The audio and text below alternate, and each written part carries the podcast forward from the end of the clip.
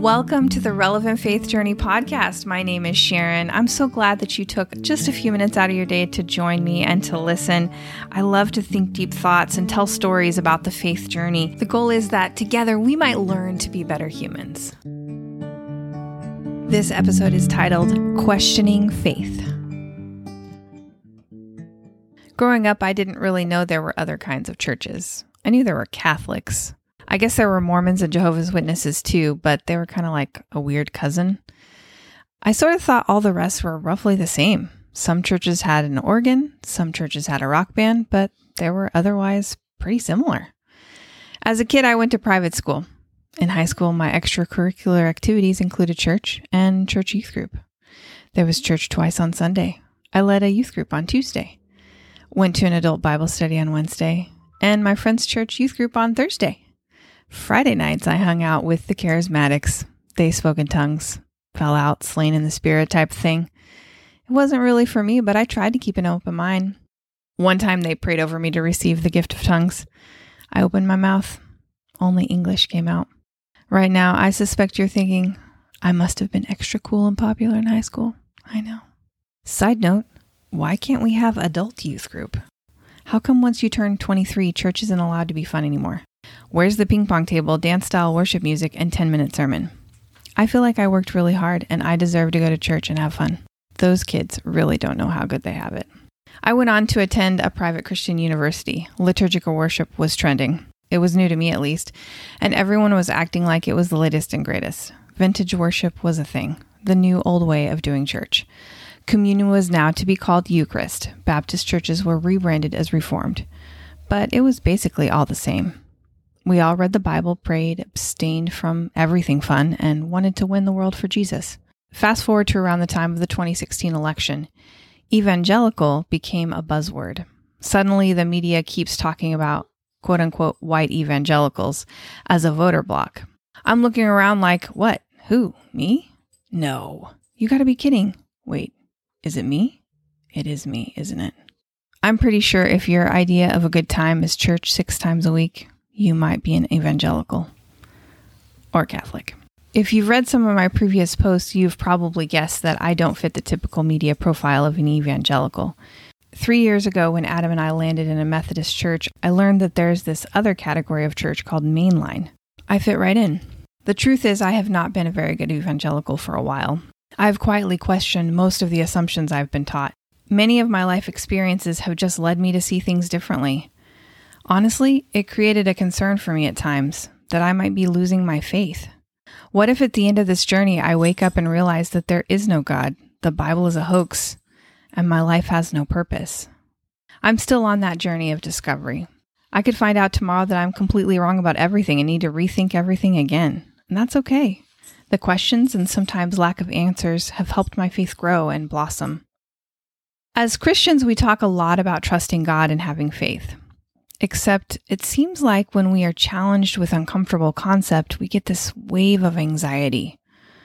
That same fear that I might lose my faith, that someone I love might be corrupted and fall away, or the one I personally face most often, the fear that my people might think I'm not a good Christian. Like most evangelicals, I was taught at home, church, youth group, Christian school, etc., that the Bible is the supreme source of truth for Christian beliefs about living because it is inspired by God. It is truth without error. I took that off of the Life Church website. This can be hard for a thinking person when you really start digging into scripture. My husband grew up fundamentalist Baptist. They taught him that if any part of scripture was found to be in question, then the whole thing would be considered suspect. It's as though our faith is a delicate house of cards and one wrong move will knock it all down. That kind of thinking doesn't exactly encourage an open dialogue. Here's the truth I really enjoy studying scripture because it's the story of God. I believe that God still speaks through the testimony of believers through centuries long ago. I'm a big fan. I want to know God. I believe that the Bible is one of many ways to understand God, but no book, or anything that we could hold in our two hands could perfectly represent the word that spoke the universe into existence. That's why questions are so important. The book or the errors it may or may not have are not the problem. The shutdown of conversation and fear are the problem. I want to choose to believe not out of blind faith, but because of thoughtful reflection. I'm not sure exactly when I started asking questions, but here are a couple that I have struggled with. Can you question the virgin birth and still be a Christian? I know this one was rough on my dad, but he did a good job of playing it cool. I didn't deny that Jesus was born of a virgin. Not exactly. I came home from college and explained that I had a Bible professor who said that Jesus wasn't the only figure in history who was said to be born of a virgin.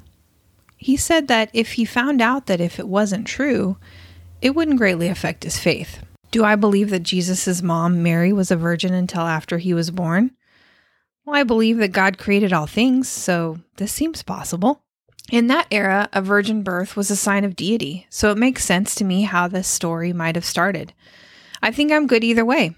It's in the Bible, and Christians have been reaffirming this idea for several centuries, so it doesn't bother me to stick with it.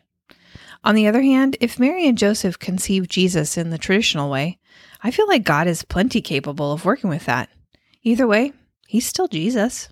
As a side note, I'm no fan of venerating feminine virginity as pure and holy. Like abstaining from sex makes a woman better than, well, anyone else. That's a prevalent mischaracterization of Scripture. Read the Bible. You won't find it in there. I promise.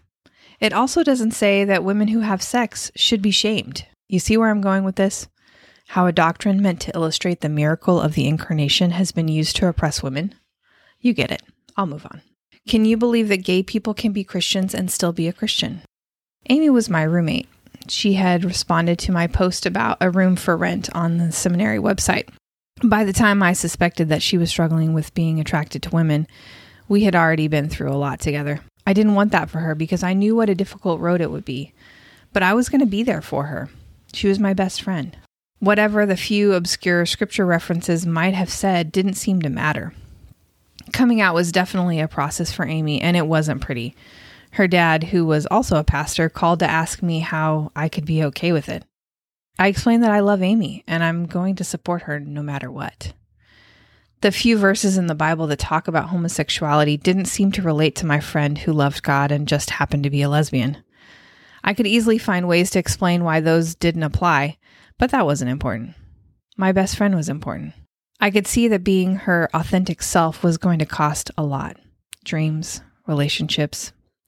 I came to recognize that she was better for it, being honest about who she was and trusting God and me to accept her. I stayed quiet about it because I was on staff at a church that wasn't affirming. I suspected that if anyone knew I supported my gay best friend, they would definitely think I wasn't a Christian, much less suited to be a pastor. When Amy got engaged, she asked me to sing for her wedding. Of course, I said yes. I thought for sure Pastor Denzel would fire me when I told him, but he didn't. He was very gracious and said something like, You have to make that decision for yourself. I didn't post any pictures on social media, just sang my little songs and supported my friend quietly in the background. I was confident that many of my parishioners would disagree with my decision. How could they respect my voice from the pulpit if they knew what I really believed? Would they wonder if I was even a Christian anymore? At this point, if I were going to lose my faith, I think it would have happened by now. Hold on. Let me check in with myself for a second. Do I still long to experience more of the presence of the divine creator in my life? Yes, 100%. Do I still wholeheartedly desire to follow the teachings of Jesus Christ? I mean, it's the best way to be, so why wouldn't I? Do I still enjoy belonging to a less than perfect group of likewise committed to Jesus folks? I mean, I wish my adult youth group idea would catch on, but otherwise, I really love it. I think I'm still a Christian. The voice in my head still wonders what other people might think. Sounds silly to say that out loud, really. I know I'm not the only one who worries about what other people will think. It's part of human nature. We are relational beings. Religion gives us a sense of belonging and community. That's a powerful force, and we shouldn't be cavalier about the influence that we have on each other. That's why when you meet someone new, most of us start with topics like job, kids, pets, and the weather. Should the conversation wander into a risky topic, most of us take care with what we say.